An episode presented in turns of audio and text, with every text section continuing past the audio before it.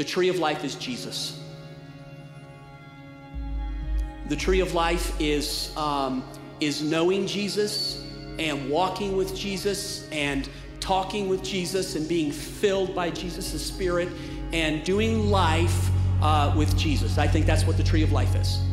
He wants us to choose innocence and He wants us to choose life and He wants us to choose mercy and He wants us to choose joy and He wants us to let Him be God and we're just to be His people. And that sounds so stinking simple. And yet it's so hard. And here's the thing when you get into the tree of the knowledge of good and evil and you eat of it, the problem is it doesn't kill you instantly. This poison goes inside of you and it begins to work slowly. God invites us into situations where things happen to us. Instead of getting into the knowledge of good and evil, God invites us to let those things go through Jesus.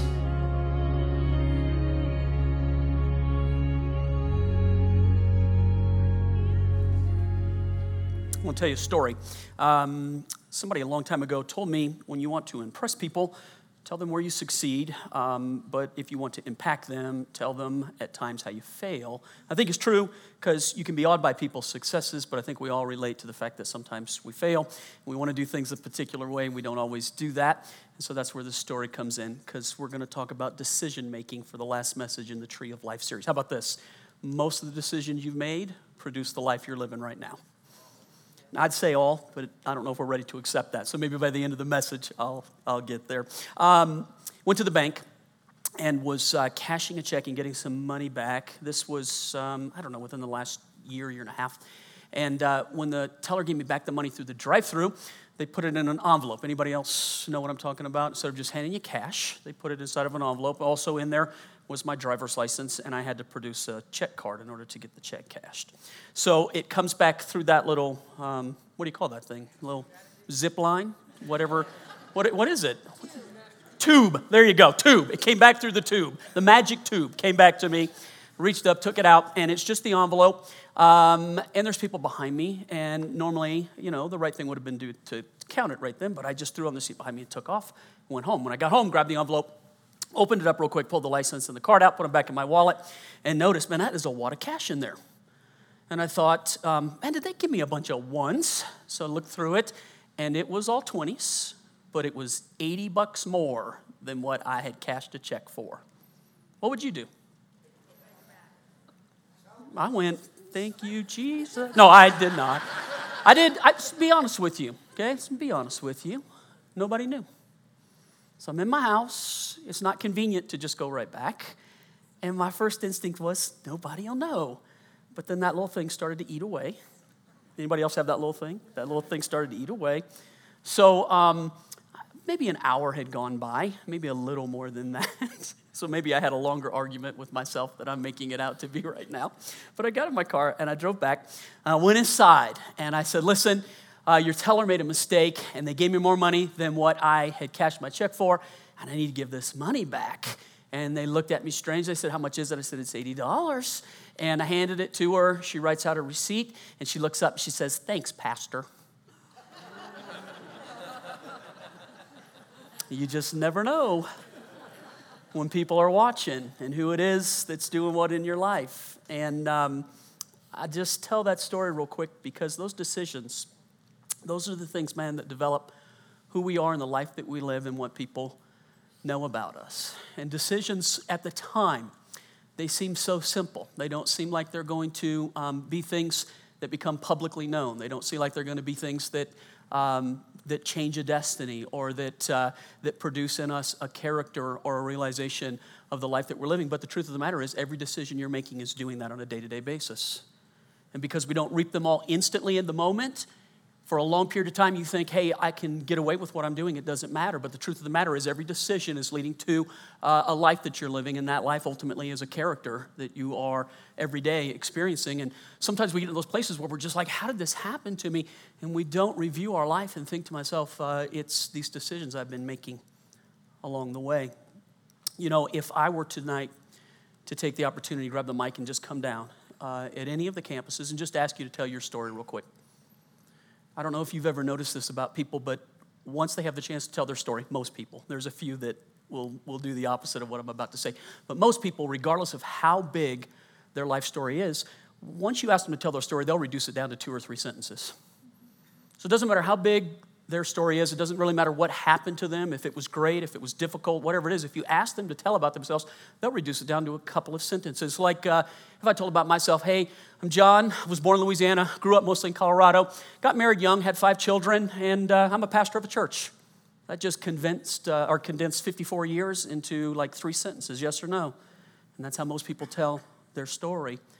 When we're telling our story, for the most part, that's how we review our lives in those chunks of just two or three sentences, not realizing that there's so much that goes into the, to the stories that we, that we made.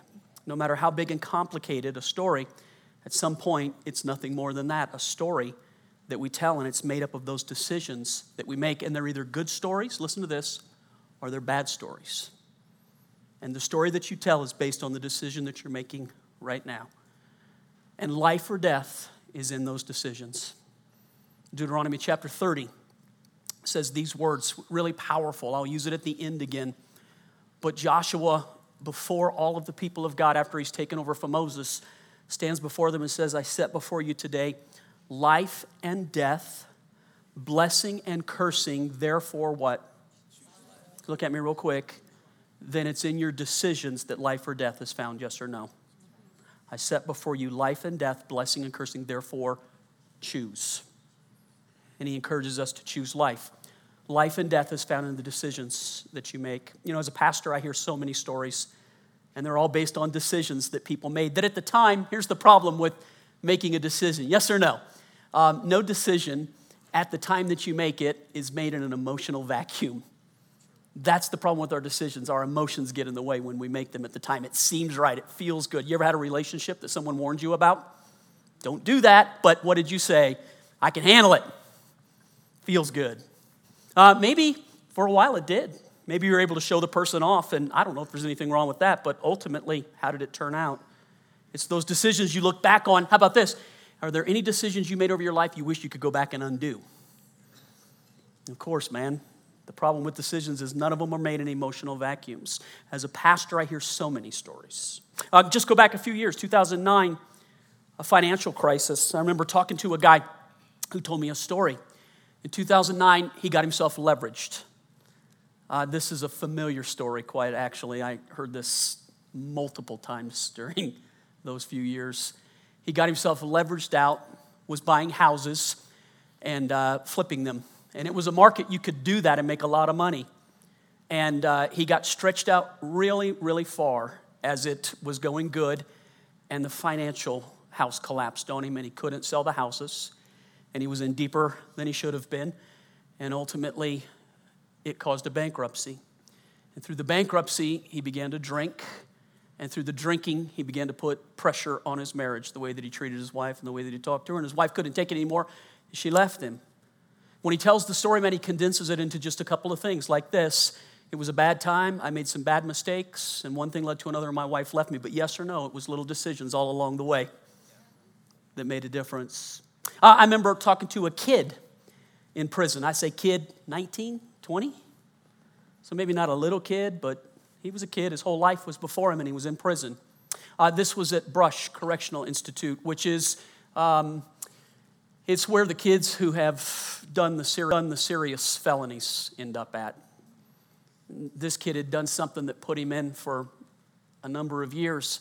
And I was preaching, and in the middle of preaching, um, I just hit this place where I realized, man, they're not listening to me. What can I say to get these guys to listen to me. So I just stopped and I said, You know the difference between you and me? And one guy yelled out, You're not in jail. Yes, that is true. That is the difference between the two of us. But I said, Here's why you got caught and I didn't. Got those guys all together with me real quick and we laughed about it and we joked about it. But he just told me this story that as a kid, he had a temper.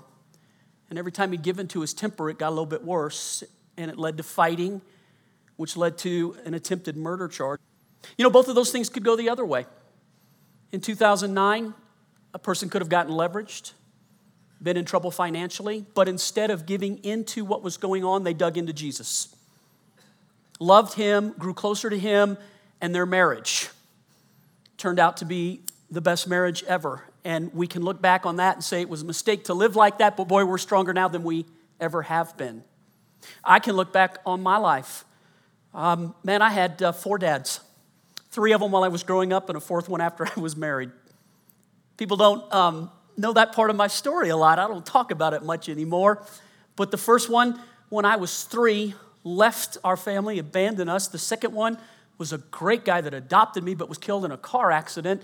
Uh, the third one was an alcoholic who was uh, without mercy. And then the fourth one ultimately uh, tried to poison my mom. What a story I could tell. Look at me, real quick. All of the decisions I could have made along the way to have repeated that in our lives. But I was married one time, raised five kids, and never tried to poison my wife. Yay, how about, how about that right there? All of our stories are reduced down to decisions, man. And when we tell them, we leave out all those decisions along the way. We put it into a couple of sentences, which makes people think that decisions don't matter, but they're so important. Two days before I got married, um, this, this is not a story that has happened to me in my life. Uh, I can only think of two times I was ever propositioned, um, but this was one of them. Uh, two days before Chris and I were, were getting uh, married, I had this job where I worked a night shift. And I, um, it was a food delivery service. And I had to go up to like the Evergreen area. And so I would leave Denver, go up to Evergreen, do my little route, come back. But I would load the truck overnight, and then early in the morning go up and deliver it, and I'd be done by noon. It was a great system, other than the woman I was marrying worked from the time that I would get home till I would get up, and we never saw each other except for one day a week. I had gone to work and delivered food at this little like 7 Eleven type place. And I had done this for a couple of years, but there was this new girl that worked there. She was kind of a strange girl. Um, one of those ones. Thank you for helping me out and leaving me up here by myself right now. They are there. They are. Uh, they're they're out there. Um, she she was flirtatious, and um, she had made it obvious. And I was doing everything I could to avoid this girl. Man, I'd, I'd deliver the food. I'd get out of there as quick as I could. One day she follows me out to my truck, and I tried to get in the truck and get away. She stood up on the floorboard, reached in and grabbed my head and tried to pull me to her to kiss me. That's pretty forward. That's what I mean by one of those girls. Some of you are like, you lucky stiff. No, it was not. That is not what I'm saying. I pulled my head back and I yelled at her, I'm getting married in two days. She let me go. Turned around and walked off. Look at me real quick. What if I'd have given in to that? What if it would have made it easier from that point on to cheat on her? What if it would have opened up a situation that for my children? You know, every decision from even your ancestors that have been made, you're living those life of those decisions. Decisions are just so critically important, man.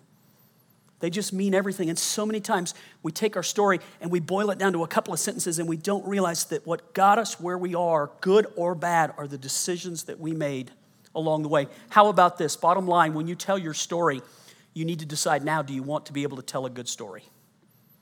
Because the decisions you make today are going to be the story you tell tomorrow. Uh, in the Bible, there's a character whose life I think is really interesting. In the Old Testament, probably the top two or three that I like to teach about is Joseph.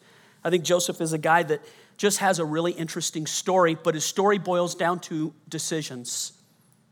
He had people around him making really bad decisions, but he continued to make really good decisions. And God could use what he was doing in the midst of all the trouble in his life to get him where he needed to be. Now, Joseph, uh, Genesis 39 tells a main story about Joseph. And I thought, you know, it's 23 verses. I know that's a lot, but the story is so interesting. I thought I would read it to you, comment, and then I've got to fill in the blank. Three things about your story. So you'll want to get ready for that because I'll read this, comment, and then I'll get you right there. And then for communion. I thought this weekend it might be interesting to review decisions that maybe we're making right now. Maybe for some people, the opportunity to make a really good decision right now could happen for you. Maybe for some people, you hear this and you realize, man, I need to back up from decisions that I've made. And maybe for some of us, it'll be the opportunity to help other people make right decisions. I heard a really cool saying from a church. They're there to help people make good decisions and live with less regrets. Wouldn't you like to do that in your life? Better decisions and less regrets. Joseph uh, story is in Genesis 39. It's 23 verses. I'll read it and comment as we go. Uh, now, Joseph had been taken down to Egypt. Okay, that part real quickly. Uh, Joseph hadn't lived in Egypt prior to this. Uh, Joseph was a youngest son, second youngest son. Um, he had a younger brother named Benjamin, but Joseph, man, was like a favored child.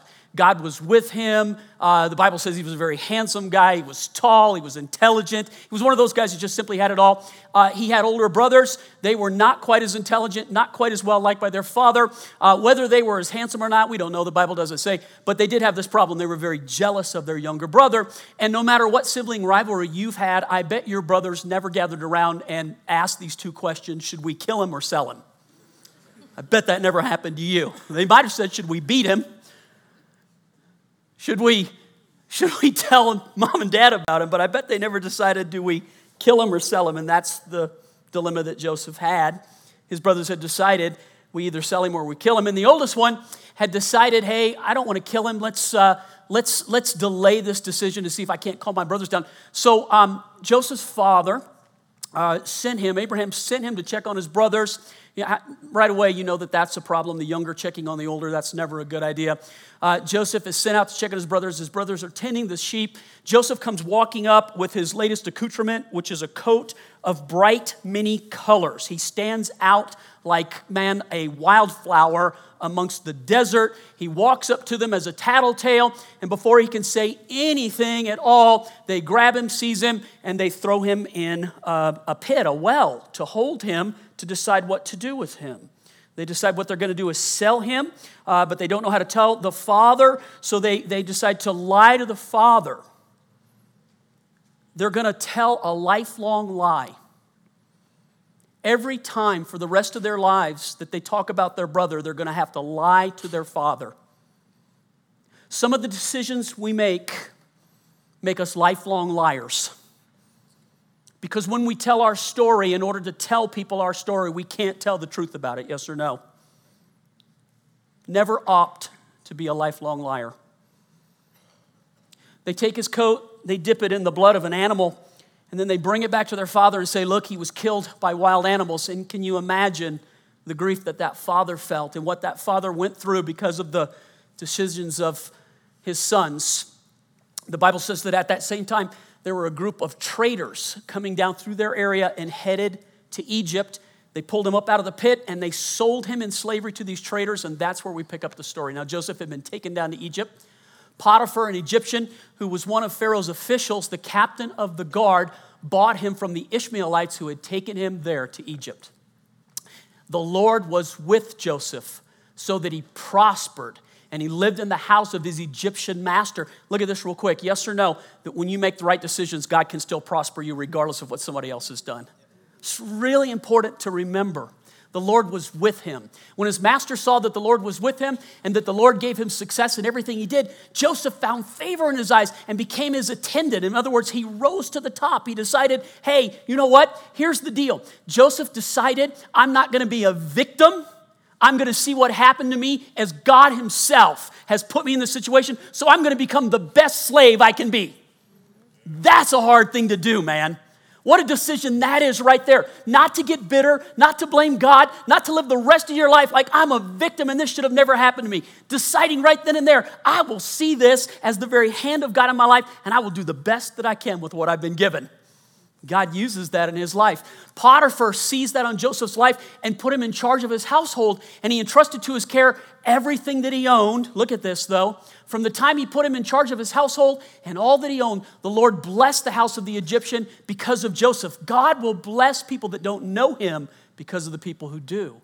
The blessing of the Lord was on everything Potiphar had, both in the house and in the field.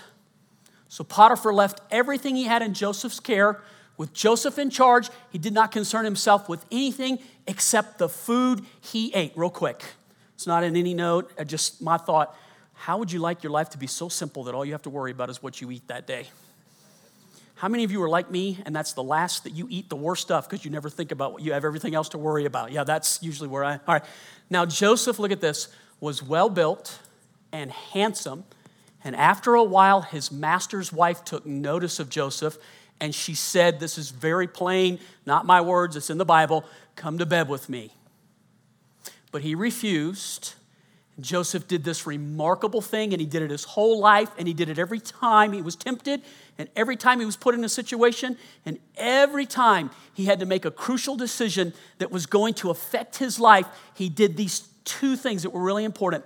One, I think that he always thought about when I tell this story, what do I want my story to be? And then he would rehearse out loud his story so that people would listen to his story. He would actually tell his story over and over again. But he refused to go to bed with her, and this is what he did. Out loud, he was said to her his story.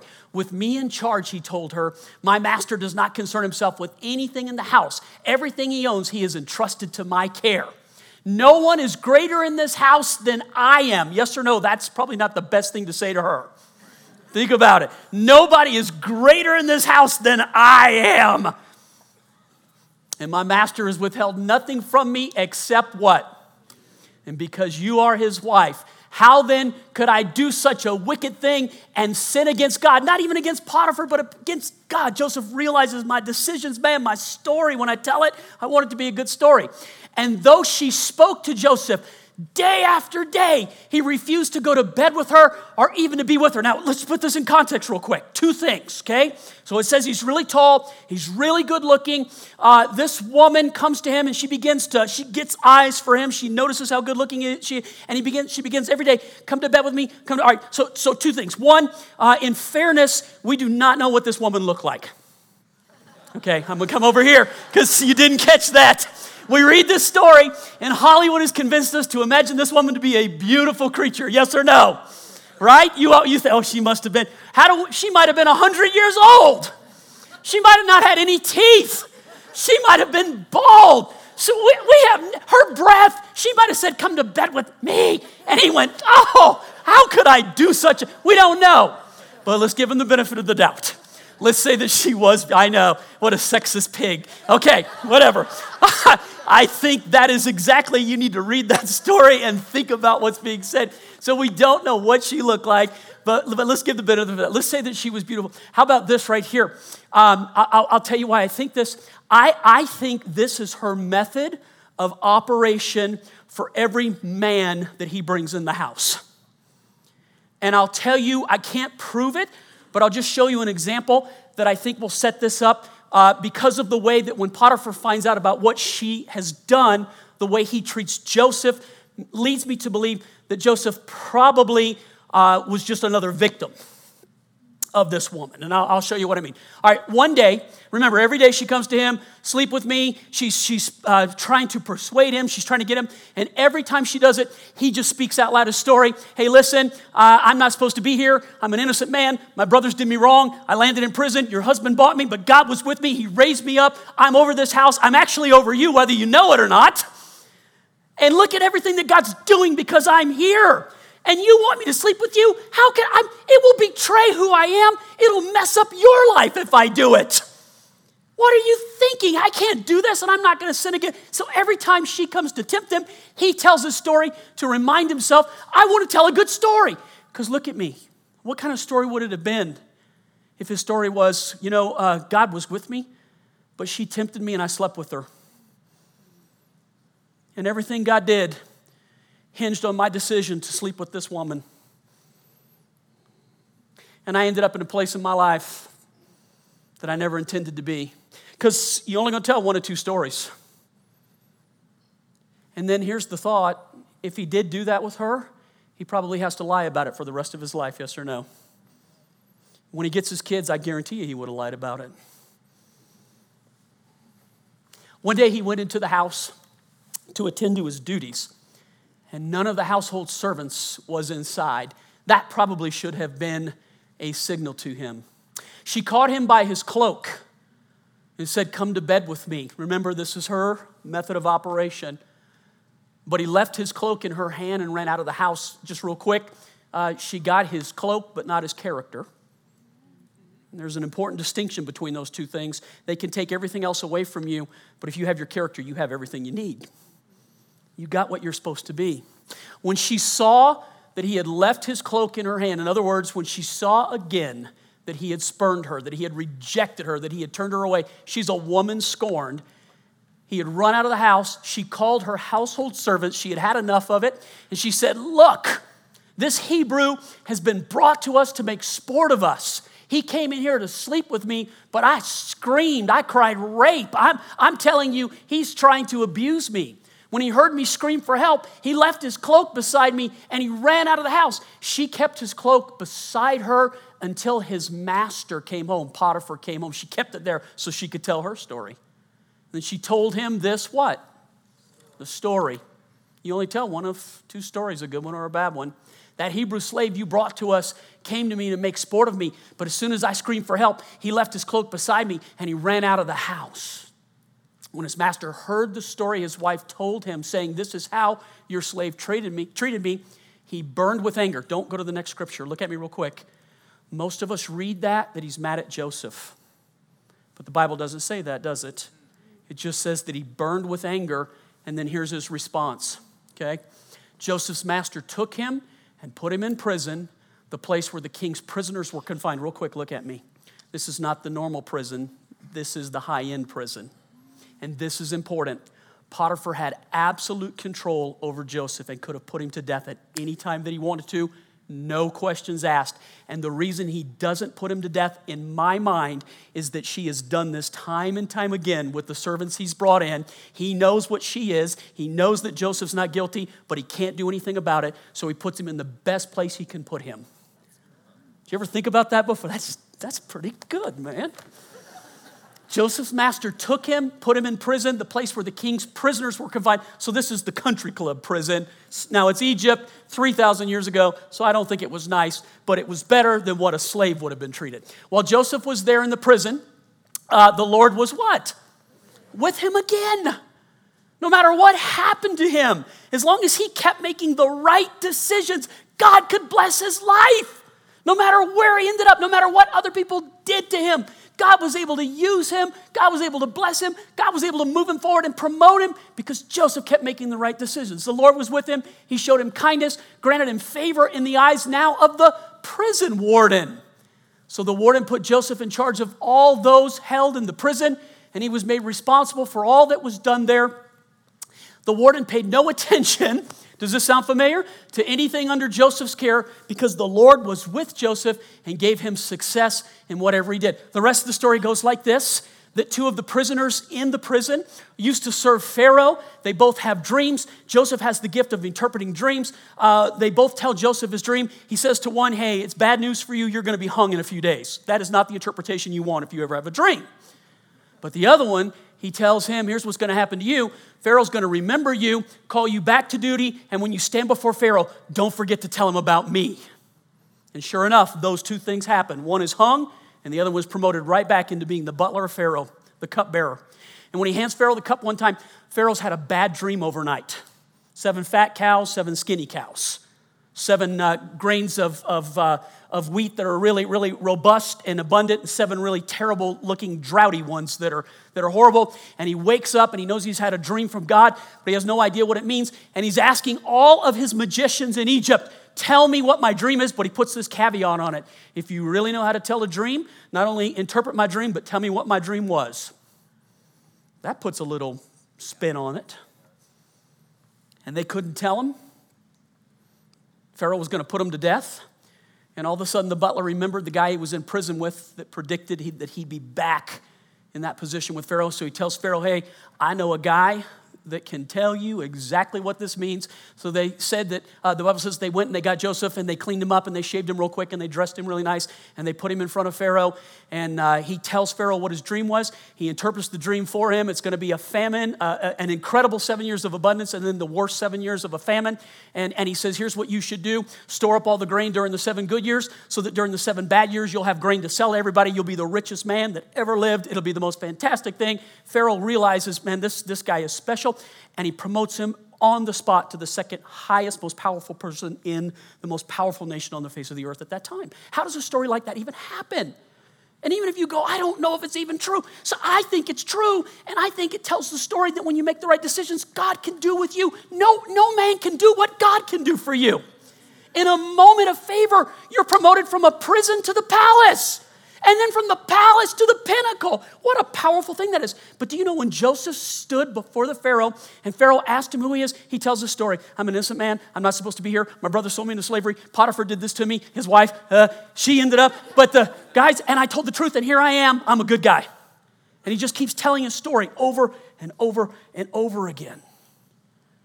Joseph has to make a really big decision at multiple times in his life not to be a victim, but to decide to see everything that's going on as the hand of God and that he's going to make the right decisions. All right, let me give you these three things that are really important when you make decisions. These are three things that you just have to remember. The problem with decisions is that they're never made in an emotional vacuum. So you've got to do things right now that help you make the right decisions. And if you're in here, I would just say this. If you listen this weekend, no matter who you are, where you are in life, you don't even have to be a believer. You can be a person who thinks this is all. I don't, I, I made no decision about this. In fact, maybe I'm leaning that I don't even believe any of this, but this is still true. You'll know it's true when I say it that even if you believe in God or if you don't, when you make good decisions, you have a good life. And bad decisions bring a bad life because life and death is found in the decisions that you make. So let me give you these three things. You got a pen or a pencil, or using the online version of the notes, you can write it in that way. Here's the first one What story do you want to tell? You have to think about that. Life doesn't just happen. You don't just end up someplace. 10 years ago, at our 10th anniversary, I taught a series called The Power of 10. And the, the most obvious statement I could make was that 10 years from now, we're all gonna be someplace. Where do you wanna be? Because for most people, we just let life happen to us and we just think I'll end up someplace. Where do you want to end? What's your preferred future? Because you've got to make decisions to get there. You've got to make the right decisions. You've got to think in terms of how you want things to turn out. When we had children, my goodness, man, my background the easiest thing to do would have been to put it on cruise control and just to let life happen. But I can tell you what would have happened. I would have gone the easiest, like water seeks its own level. The example put before me would have been the mistakes that I would have made. I would have abused alcohol. I would have abused my wife. I would have abused my children. And the funny thing is, their story now is only going to be one of two stories. It's either going to be based on the decisions that I made then that were bad or the ones I made good. And here we are today. I thought about where I wanted my children to be in 20 years. What story I wanted them to. I didn't want them to tell the story of a broken home. So that meant I had to work it out with her no matter what. yes or no? Some people just think you just got lucky and married a sweet woman. That is true. I did get very lucky. And I did marry a very sweet woman. But I can tell you, she's not 24 7 sweet. She's not here this weekend, so I'm gonna tell you the truth about her real quick. Dude, I have paid a price. 35 years, I have paid a price. I would have been much taller than I am right now if it had gone another direction. I thought literally, knowing my children are listening to this message and telling that I rehearsed my story in front of them dozens of times. I told this was my story, but it's not your story. And so I made decisions. I will not do the things that I saw happen to me. You will have a different story to tell. Now, I don't know what decisions you'll make in your life. And you may decide to do things that I don't think are right things, but you will not look back and say, My dad did this. In a negative sense, you will say, My dad was there, and my dad loved me, and my dad showed up, and my dad did not abuse. And I made those decisions. Does that make any sense?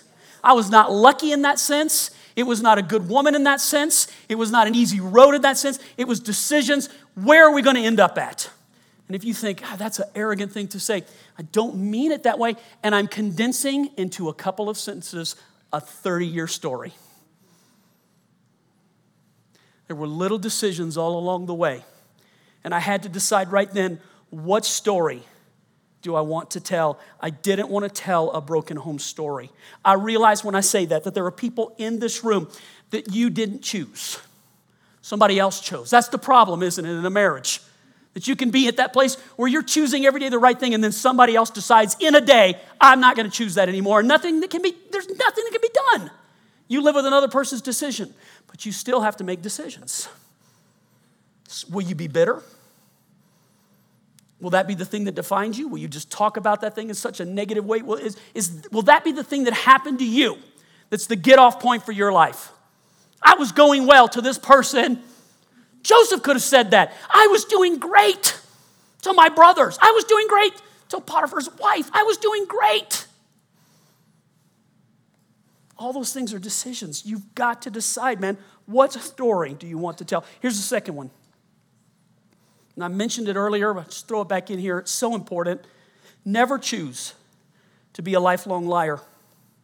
Uh, so let me, let me, God, this, this one, I thought about this.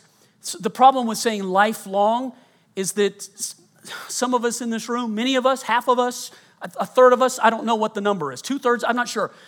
Many of us have lived a lot of our lives already. That's a good way to say that, right? That's like the alternative is many of you are middle aged. Which one did you like? Yes, many of you have, you know, made many decisions already. Um, maybe this is for then people who are younger to hear how important this is. When you're younger, you're making decisions that are going to cause you to opt in to be a lifelong liar. Man, when you tell your story, the decisions that you make, those things that seem so important at the time that, God, I, I just, it feels good. I don't care what people think. I, I'm just going to do this. I don't care about the future. You don't realize that those decisions you're making when you tell your story for the rest of your life, you're opting to be a lifelong liar. Never opt to be a liar. Never opt to be a liar. Always think now when I tell the story, I want to tell the, even if it's a bad story, tell how God turned it around then. Tell what God did to make it a good story. Choose, man, choosing to be a lifelong, never, never, never do that. Here's the third one. And just think about this, because this is the truth. Even in what I taught right now, how I'm preaching, think about this. Your story ultimately becomes your children's story. When I teach this story, I even pick up on my parents' choices to tell my story, yes or no. And at some point, look at me real quick, the decisions you're making right now, if you opt to have children, your story will be your kid's story someday. Your children will tell your story and they will tell it without hesitation. They will tell the decisions that you made, the things you opted for, the way the marriage was, why they feel the way that they feel, why they decided not to do certain things, or why they decided to do certain things. It'll be your story. And at some point, we never think about the fact that our story becomes our kid's story too. And I want when my kids tell the story, to be able to tell the story of man, my dad had these odds in his life, and he had a lot of shortcomings. Pun intended. Yeah, I just thought about that. It was not intentional. All of my kids, my boys always tell me, Oh, if you'd only been taller, Dad, we'd be taller. I. Sorry, son. Your story, man, becomes your children's story, and what they tell is based on your decisions. And I just, I, I think it's so important that, man, when you're in that place in life, because so much time is spent raising kids and doing that thing, think about the story that you want to have them tell. Here, here's the conclusion Deuteronomy 30 19. I started with it right here. Uh, it's Joshua again with Israel. He's in a leadership position, and he exercises his authority to tell them the most critical thing he can tell them. This day, I call the heavens and the earth as witnesses against you that I have set before you life and death, blessings and curses. Now, there's the word again choose life. And then look at this part so that you and who? Your story and your choices become the life that your children will have too. And you never think about that. And some of the life that you have right now is the choices that your mom and dad made or your grandma and grandpa made. Maybe the choice to be a solid person and to just be in one place and to not leave and not think of the difference that it made in your life. Some of you, if I asked you your story, you would tell me the story of your parents drinking. Think about it. You tell your parents' story, it's part of your story. So, what story do you want your kids to tell? All right, man, I know it's a heavy duty message. But maybe in the tree of life scheme of things, that there are two trees, life and death, That tree of life is Jesus and making our decisions through Jesus versus just through the knowledge of good and evil, being our own God, deciding for ourselves what's right and wrong, what I want to do, what I think it should be like, but instead going to Jesus and saying, God, you help me. I want to make the right decision. How critical that is. As we take communion this weekend, I think that's the thing to just be thinking, God, what do you want to say to me with this, this, this message? What are you saying to my heart? What, what decisions am I making? What do I need to make? Maybe it's somebody you need to talk to. I don't know. But I'll just submit it to you and just let's just get before God real quick and pray, and then we'll take communion, and maybe we can use that as the solidify. How about this? Aren't you glad Jesus made the decisions he made? What if he had decided not to? What story would we tell today? We came close. We tell the story of what God did for us because Jesus made the right decisions. Even asking the Lord, if it's possible, take this away from me because this is a hard decision made the right decision. Jesus, love you. And Father, I just want to ask right now, God, help us. I know people hear this message, and um, God, in many ways, it, it could be a difficult message. People will hear the message through the lens and the filter of the decisions that they made. Um, those things aren't always positive. I get that. But Father, we don't want to hide from this and run away from it. And um, folks, your eyes are closed. Just listen to me real quick. The worst lies that we ever tell are the lies we tell ourselves. The worst deception is self deception. The greatest effect a lie ever has is on yourself. You think it's on another person, it's not. It's what it makes you, it's who you become because of it, it's what you give up or what you choose. I think so many times um, something like this can feel so, um, so difficult. Oh, I don't want to hear that. Oh, I don't want to deal with that. But man, I just bring you back to that scripture. I set before you today life and death, blessing and cursing. Therefore, choose life so that you and yours will live. Maybe you just hear that right now. I don't think that the Holy Spirit wants to condemn you for bad choices, I think that God wants to encourage you choose life then. And sometimes I realize our decisions can back us into such a corner that we're like, I don't know how to get out of it. Boy, that's where we need Jesus more than ever. There is no condemnation for those who are in Christ. God never gives up on us, never sells us down the river never says if only. He's always the God of right now. Right now, turn to me. Right now, call out to me. He never says if only you would have listened. If only you would have made better decisions. God always says to us, right now. So, what will you do with the right now? Maybe when we go to take communion, it's a time just to do business. Don't do, um, I'm going to steal something. Don't do karaoke communion. Don't go through the motions of someone else's. Do it yourself. Be present tense. Take communion not out of habit and not because it's an institution, but because there's a living God who wants to fellowship and commune with you right now. Make a choice. Choose life. And I pray it in Jesus' name. Amen. Amen. Thank you for listening to me.